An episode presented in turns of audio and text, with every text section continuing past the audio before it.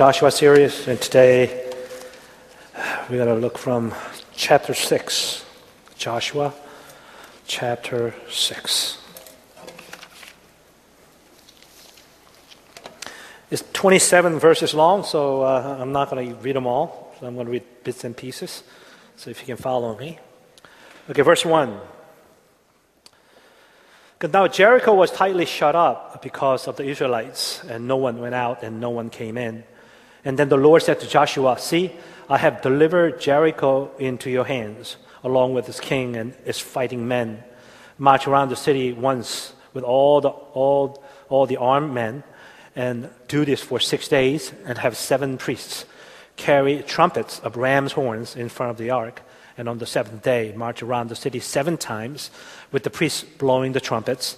When you hear them sound a long blast on the trumpets, have all the people give a loud, loud shout, and then the wall of the city will collapse and the people will go up, every man straight in." So Joshua, son of Nun, called the priests and said to them, "Take up the, take up the Ark of the Covenant of the Lord and have seven priests carry trumpets in front of it," and he ordered the people, "Advance and march around the city with the, with the armed guard going ahead of the Ark of the Lord." When Joshua had spoken to the people, uh, the seven priests carrying the seven trumpets before the Lord went forward, blowing their trumpets, and the Ark of the Lord's covenant followed them.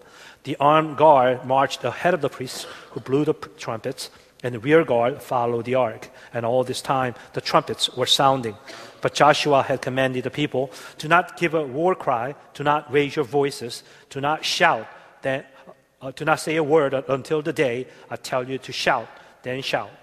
So he had the Ark of the Lord carry around the city, circling it once. Then the people returned to camp and spent the night there. I'm going to jump to verse fourteen.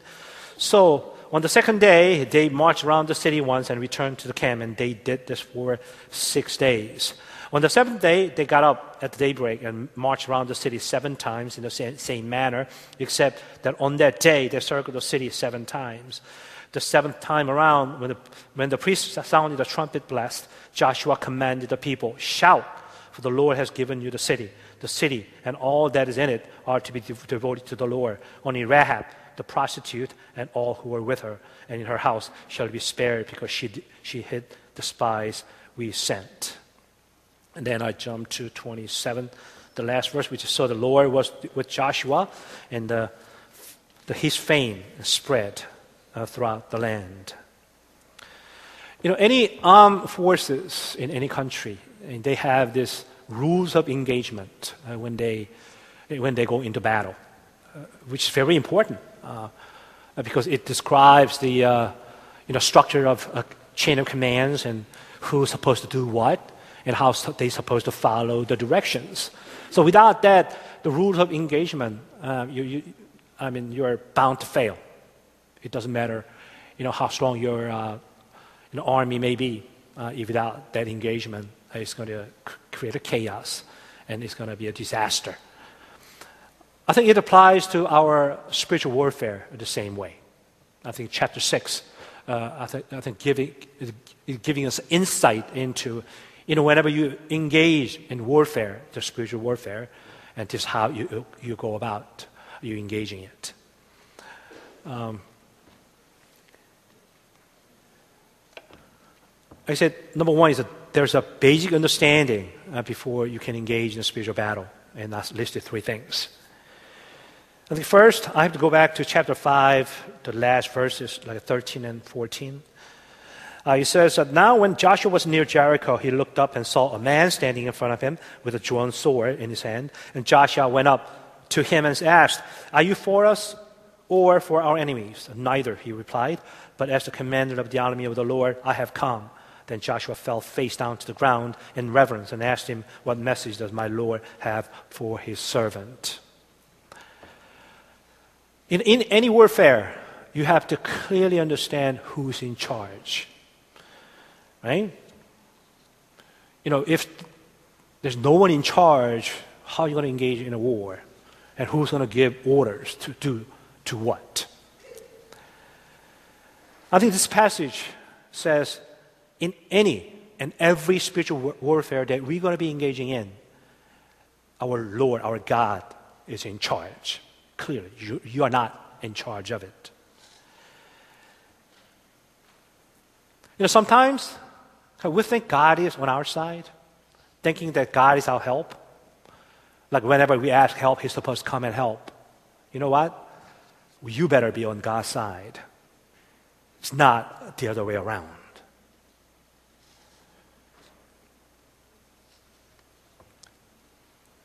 And the truth of the matter is, no matter what, you better be on God's side when you engage in a battle.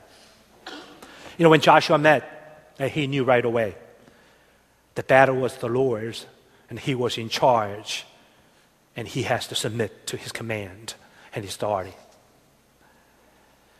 See, we, as a believer in Jesus, we must acknowledge our Jesus as the commander of our life and submit to his leadership and accept his plans and strategy. Otherwise, whatever warfare that you're going to be engaging in, you know you're bound to fail. Whether you are aware of it or not, you know, the spiritual battle, battle, battle always happens. It just keeps happening around you. It, it is happening even right now.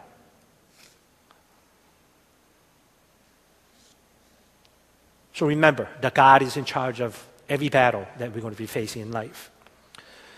And then come back to uh, chapter six, verse one. He said, now Jericho was tightly shut up because of the Israelites. No one went out and no one came in.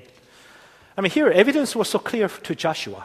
Um, you know, people in Jericho were in terror and in fear. And literally, they shut up and they, they're not going anywhere, right? I think that question is asking us now, uh, today. Is society today afraid or fear of what God's people may do? Yeah, probably not. You know, mainly because the church these days hasn't done very much to display the power of God. You know, our church is no longer a threat to the world. Rather, it's the other way around. We, we fear the world. The world is a threat to us. And there's something wrong with this, with this picture, right? We have our God, the Creator, as our Father, and Jesus as our Lord and personal Savior. And the Holy Spirit is the one who is guiding our, way, our ways. And we fear the world. I guess there's no doubt, in fact, you know, the church these days is so much like the world that, you know, that um, the word that, that, and this world takes little notice of us in a way. Uh, you know, we imitate world's ways. Uh, we cater to world's appetites. And we look for world's approval. And we measure what we do according to the world's standard. No wonder, you know, we're not getting any respect whatsoever from the world. But it wasn't so with Joshua and his people. He trusted God and his, their enemies. They were in fear and terror.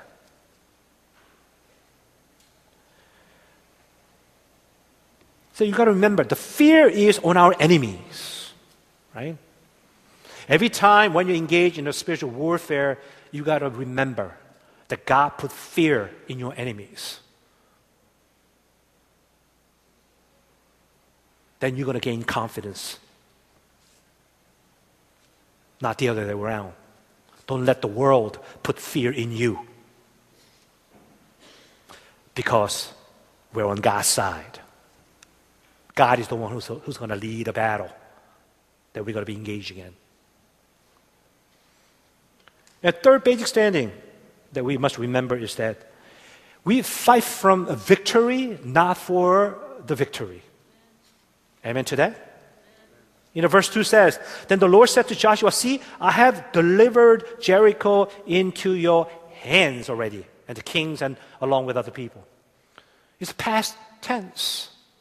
You know, God says, I've already given you the victory.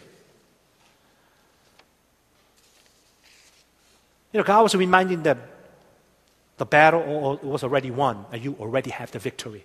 And you just simply go in and, and, and claim it. And all they had to do was to claim the, pro- claim the promise and simply obey him. You know, victorious Christians are the people that who know the promises of God because, they got, because God spoke to them and they believe it and they trust it.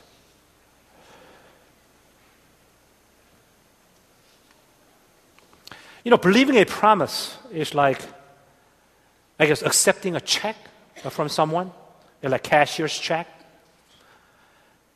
But claiming a promise, you know, believing a promise, maybe getting a check, but claiming a promise is like endorsing that check and cashing it.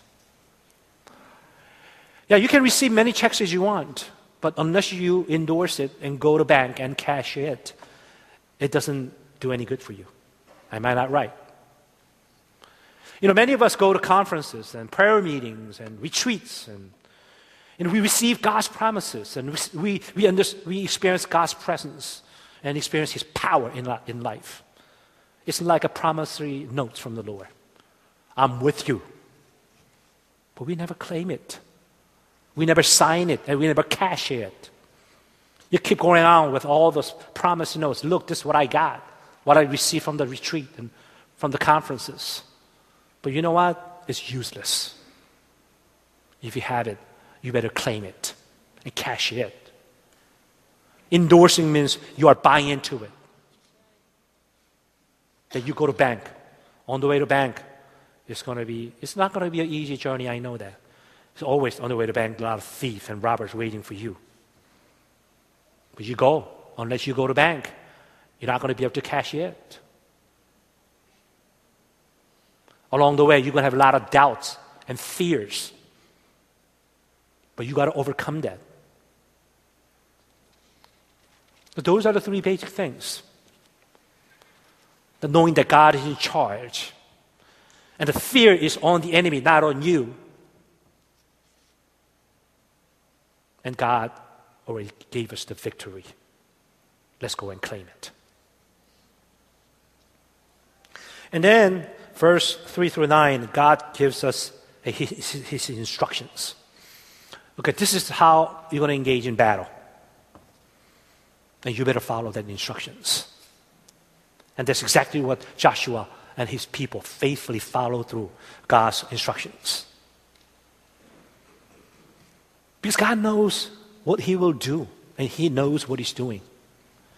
You know, our responsibility is to simply wait for him, and when he tells us what to do, we follow through it and do it. You know, missionary Hudson Taylor says there are three different ways you can serve God. The first, you make the best plan you can on your own, and then hope it's going to succeed. The second way, you can make your best plan on your own and ask God to bless it. It's a little better than the first, right? But the third way is you ask God for his plans. And then you do what he tells you to do. That's what Joshua and his people did. They simply bought into God's plan and his strategy. And he did what God told him to do. And they experienced amazing victory and miracles.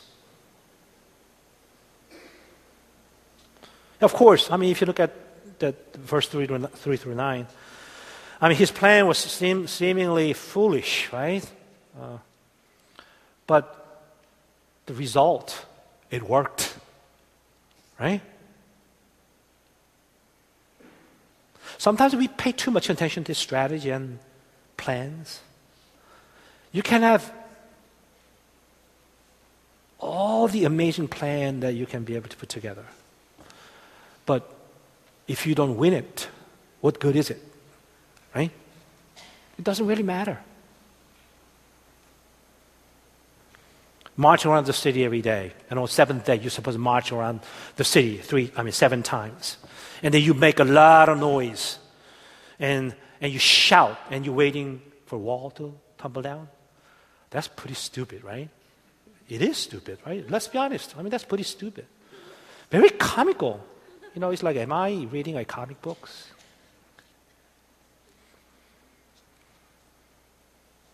It was to- totally in- incomprehensible from the uh, military expertise point of views.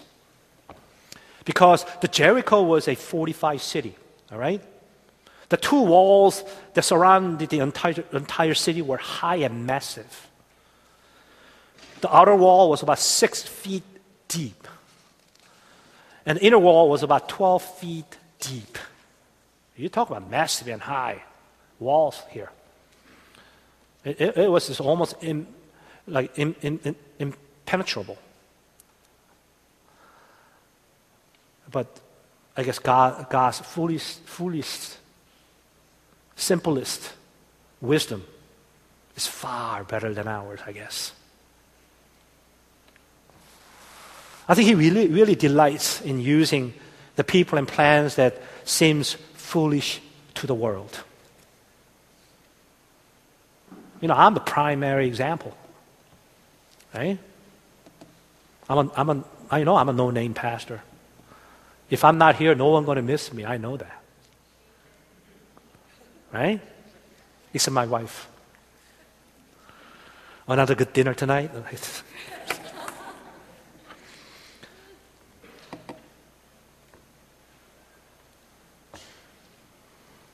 You know, whether it was uh, Joshua's with trumpets, or it was Gideon with torches and and uh, pitchers, or David with a sling.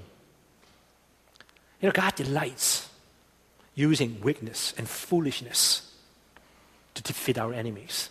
That's how God how God does it.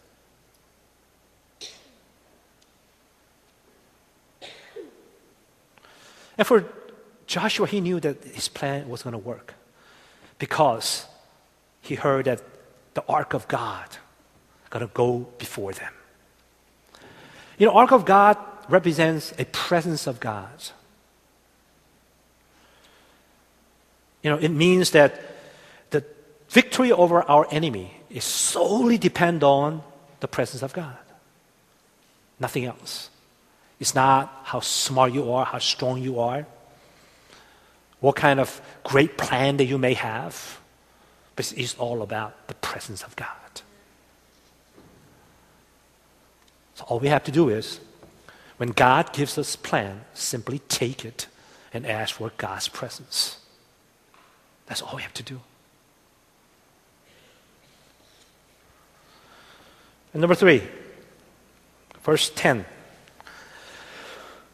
He says, but Joshua had commanded the people, do not give a war cry, do not raise your voices, do not say a word until the day I tell you to shout, then shout.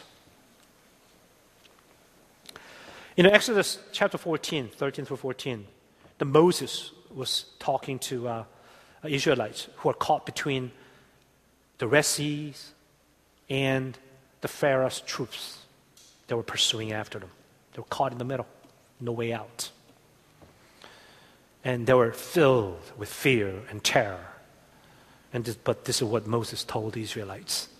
He said, do not be afraid, stand firm, and you will see the deliverance. The Lord will bring you today. The Egyptians you see today, you will never see them again. The Lord will fight for you. You need only to be still. Just be quiet. Don't say a word. See, Joshua commanded his people not, not to say a word until the day that he says he asked them to, to shout. You know, God was testing their self-control. You know, James three, one, two says, people who cannot control their tongues cannot control their bodies. And what good are soldiers whose bodies are not disciplined? Yeah, he was testing their patience. You know, in Christian life, there's time to be silent and time to talk. But oftentimes we talk too much. We just simply talk too much. I know you mean good, right?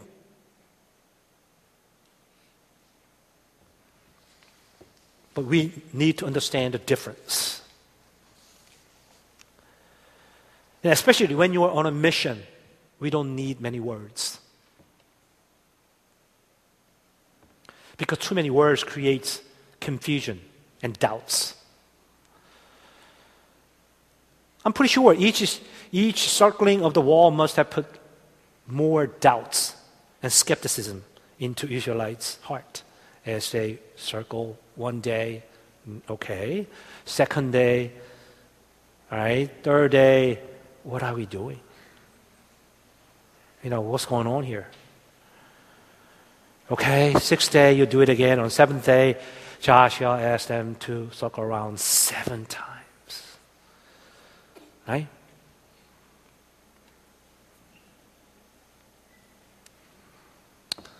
I'm pretty sure a lot of doubts. They wanted to say something, but as you have noticed, no one say a word. I think it's very important for us. You know, when things are happening in a not so good way, and we, we tend to speak, we tend to say a lot, right? But it's better off not saying it. That's what I usually do. You know, doubt can come. You can just, you, there's nothing you can do about it. It's come to your thoughts. What can you do? You fear the terror. You, f- you fear the turtle, right? Anyway, you, you have that fear.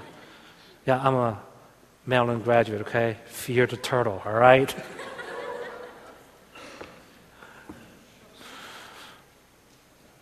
And you want to say something. But here, I think wisdom is don't say it. Even, even if there are a lot of doubts and a lot of things that you want to say it, don't let it out. Just don't say it. It's okay to have that thought going through you. But don't say it. It's not going to do any good. If you let it out, man, I'm amount to nothing. And everything always goes bad ways. You know, that's what's going to happen.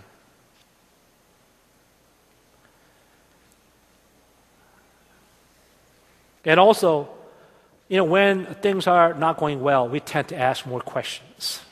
What about this? What about that? This is not happening. What's going on? You know, information overload can negatively affect us as well. You don't need too much information. You know, nowadays, we all want details, right? I know we want details. Just not, even, not enough information. You want to know about everything.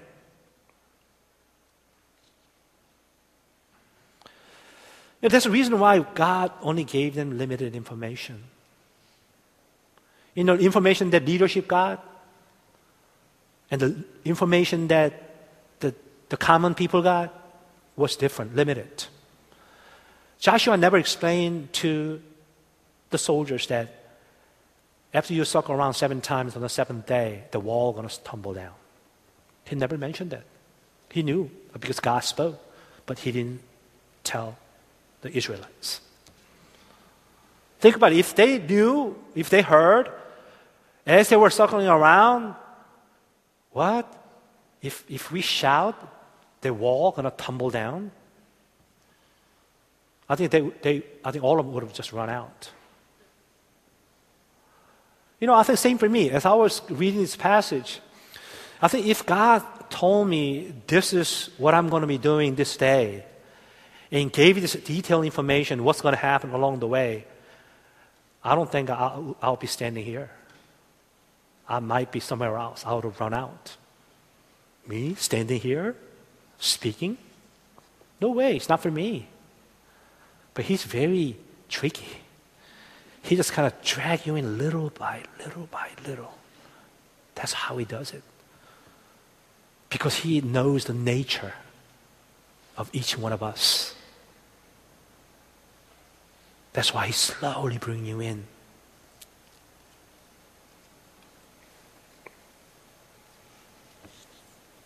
Fourth, verse eleven through twenty. He said, you must follow God's timeline and persevere. You know, God's instruction was to circle around the city once for seven days, the last seven days. On the seventh day, you've got to circle around seven times. You know, God puts a lot of emphasis on number seven and throughout the Bible, and we know that what that means. Uh, I mean, He create, create, created the world in, in six days, and He rested on seven days.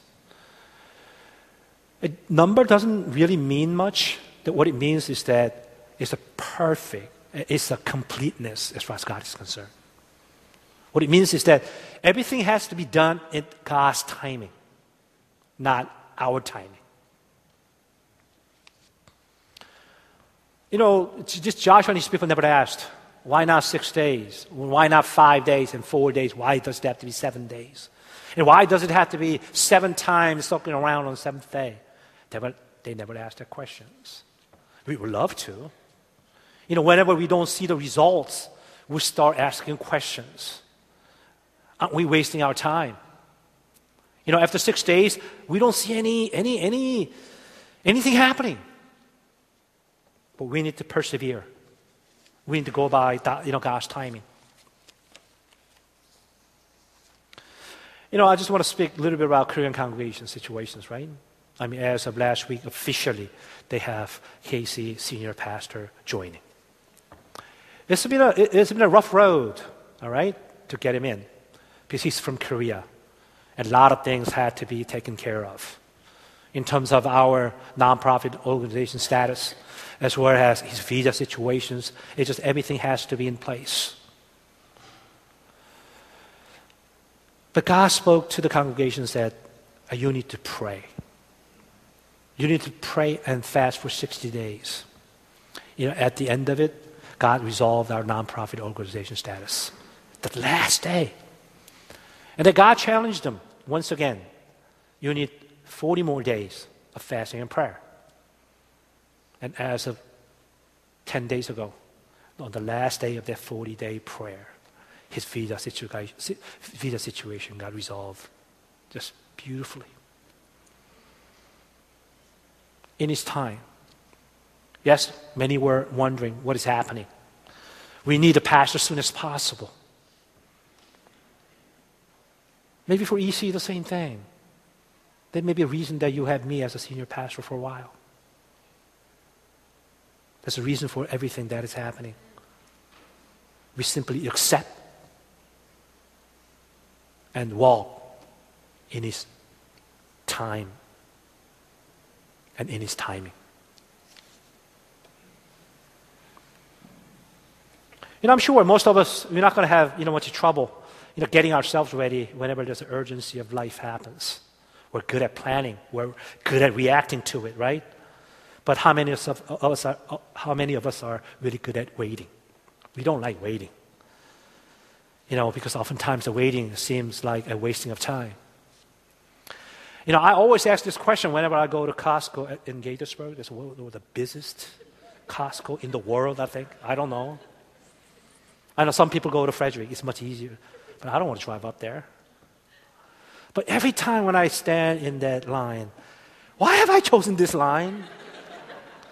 Oh, I always pick a, a wrong one, you know?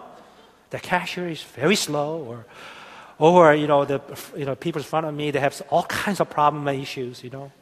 I'm the, always the last one out. Let me tell you, the waiting requires a lot of strength. A lot of patience. It's not easy. Uh, you got to remember Jesus. He only ministered three years, but he had to wait for thirty years, for the three years of ministry. Who is Jesus? He's God, okay? And he had to wait thirty years to do three years ministry. Why are you in a so hurry? I know, kids, you want to grow up, you want to go to college, you want to start, you start making money. You know, once you start working, your life is over. Just enjoy as long as you can. You know, as long as your parents pay for your tuition, stay in school. Except my kids, you better graduate on time.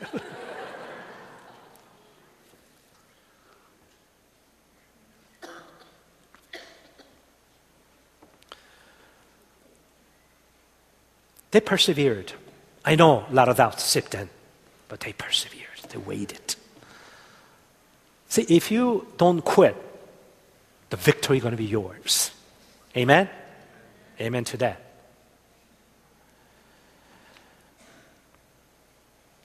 You probably remember Naaman. He was the commander of the, the army of the king of Aram. He was a great man and he was highly regarded, but he had leprosy. You know that, right? And then his king sends him to, to Israel and asks king to heal him. And king goes crazy. Am I a god so I can heal this guy from leprosy?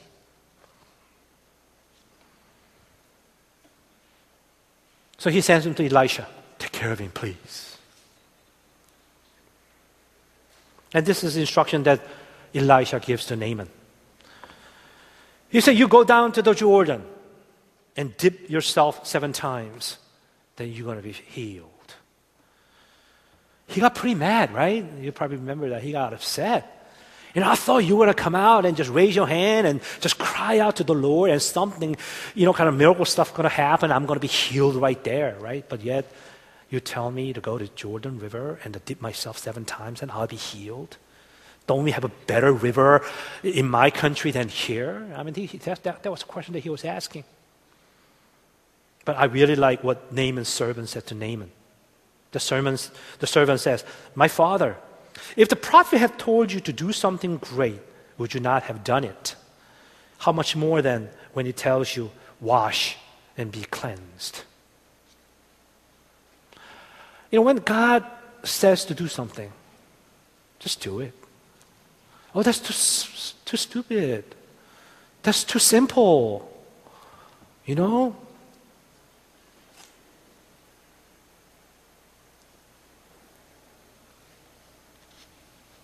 Number five. Verse twenty-two, twenty-three. Joshua said to two men who had spied out the land, go into the prostitute's house, Rahab's house, bring her out, and all who belong to her, according in accordance with your oath to her. So young men who had done the spying, they went in and brought out Rahab and her father and mother and brothers, and all who had belonged to her. And they brought brought out her entire family and put them in a place outside the camp of Israel. So we see here Joshua directing, you know, um, his men to go and and go into Rahab's house and bring them out so we can that they could save them. Um, but if you really think about it, it wasn't Joshua or his men that saved Rahab and and her family. You know, when the wall fell down after the circling seven times on the last day and all the wall, you know, crumbled down.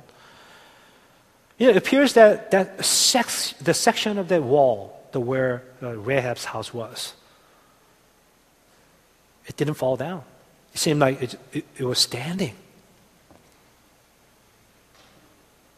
You know, God protected that section of the wall. Can you imagine that, right? Everything crumbled down except that section of that wall. And it had to be God. How can you deny it? You think you are saving somebody? You think you are doing something good for somebody? No. It is God who's doing it. God protected Rahab and her family by keeping that section of wall from crumbling and tumbling down. See, when God makes a promise, He's the one who faithfully keeps it, and He delivers it in His time, in His way. And lastly, verse twenty-seven.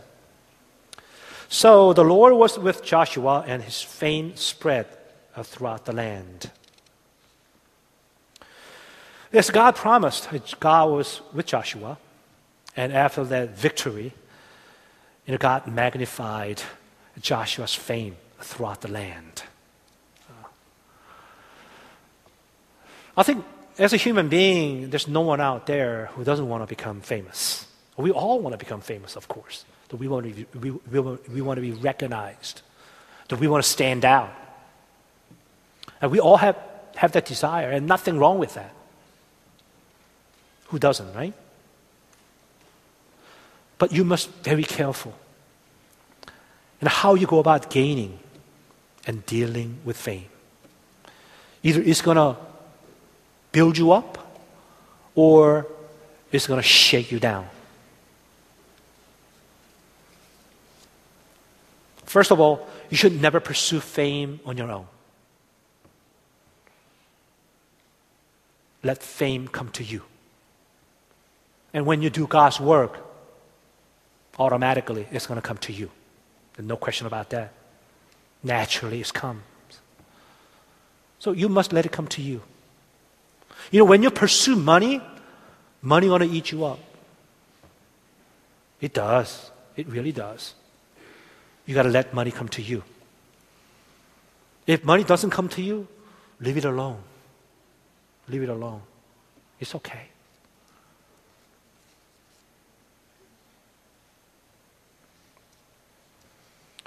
But when God gives you fame, you must remember that you must give God the glory and stay humble. You know, we see this all the time. You know, renowned pastors, they fall from their grace because somehow they start thinking the fame came from themselves and they never stayed humble before God. Because fame without humility is very, very dangerous. We got to keep that in mind. So that's my prayer every single day. Because the position that I'm in, the capacity that I'm serving, you know, is always danger. Oh, I did something, right? But I keep telling myself every morning when I wake up, I have to stay humble. You must make a complete humility of gentleness of Jesus Christ, the reign over your life at all times. Because Jesus, even though he was God himself, he never considered equality with God. But rather, he emptied himself and became a servant. And he became a servant to us. And he died on the cross to the point of death. That's what I call true humility and gentleness. No wonder God resurrected him and made every nation and every soul bow down before him to exalt and honor and praise. You know, when you humble yourself before the Lord and serve God in God's way, the fame is going to come to you. You are already famous. You know, you are already famous, you know that? You're, you're God's child. You're so famous. Jesus gave up, um, our God gave up his one and only son. That's how famous you are. Remember that. Let's pray. Heavenly Father, we thank you, Lord, this, uh, this, this afternoon for speaking to us, Lord God. You know, how we're supposed to prepare ourselves before engaging in any spiritual warfare, Lord God. Help us always remember that you are in charge of our warfare. And you are the one who put fear on our enemies. And to remember that the victory is ours. And war was already won. And also, give us the faith and obedience to follow your instructions step by step, Lord Jesus, Lord God. And along the way, help us stay quiet. Simply listen to your voice and obey. And in your time, in your way, that you're going to deliver us. So all the promises that you make to us, I know that you're going to make it, and you're going to deliver it. And you're going to make us famous, Lord God. That's who you are. Amazing God. So we want to praise you. We want to honor you. We give you all the glory. In Jesus' name. Amen. That is all.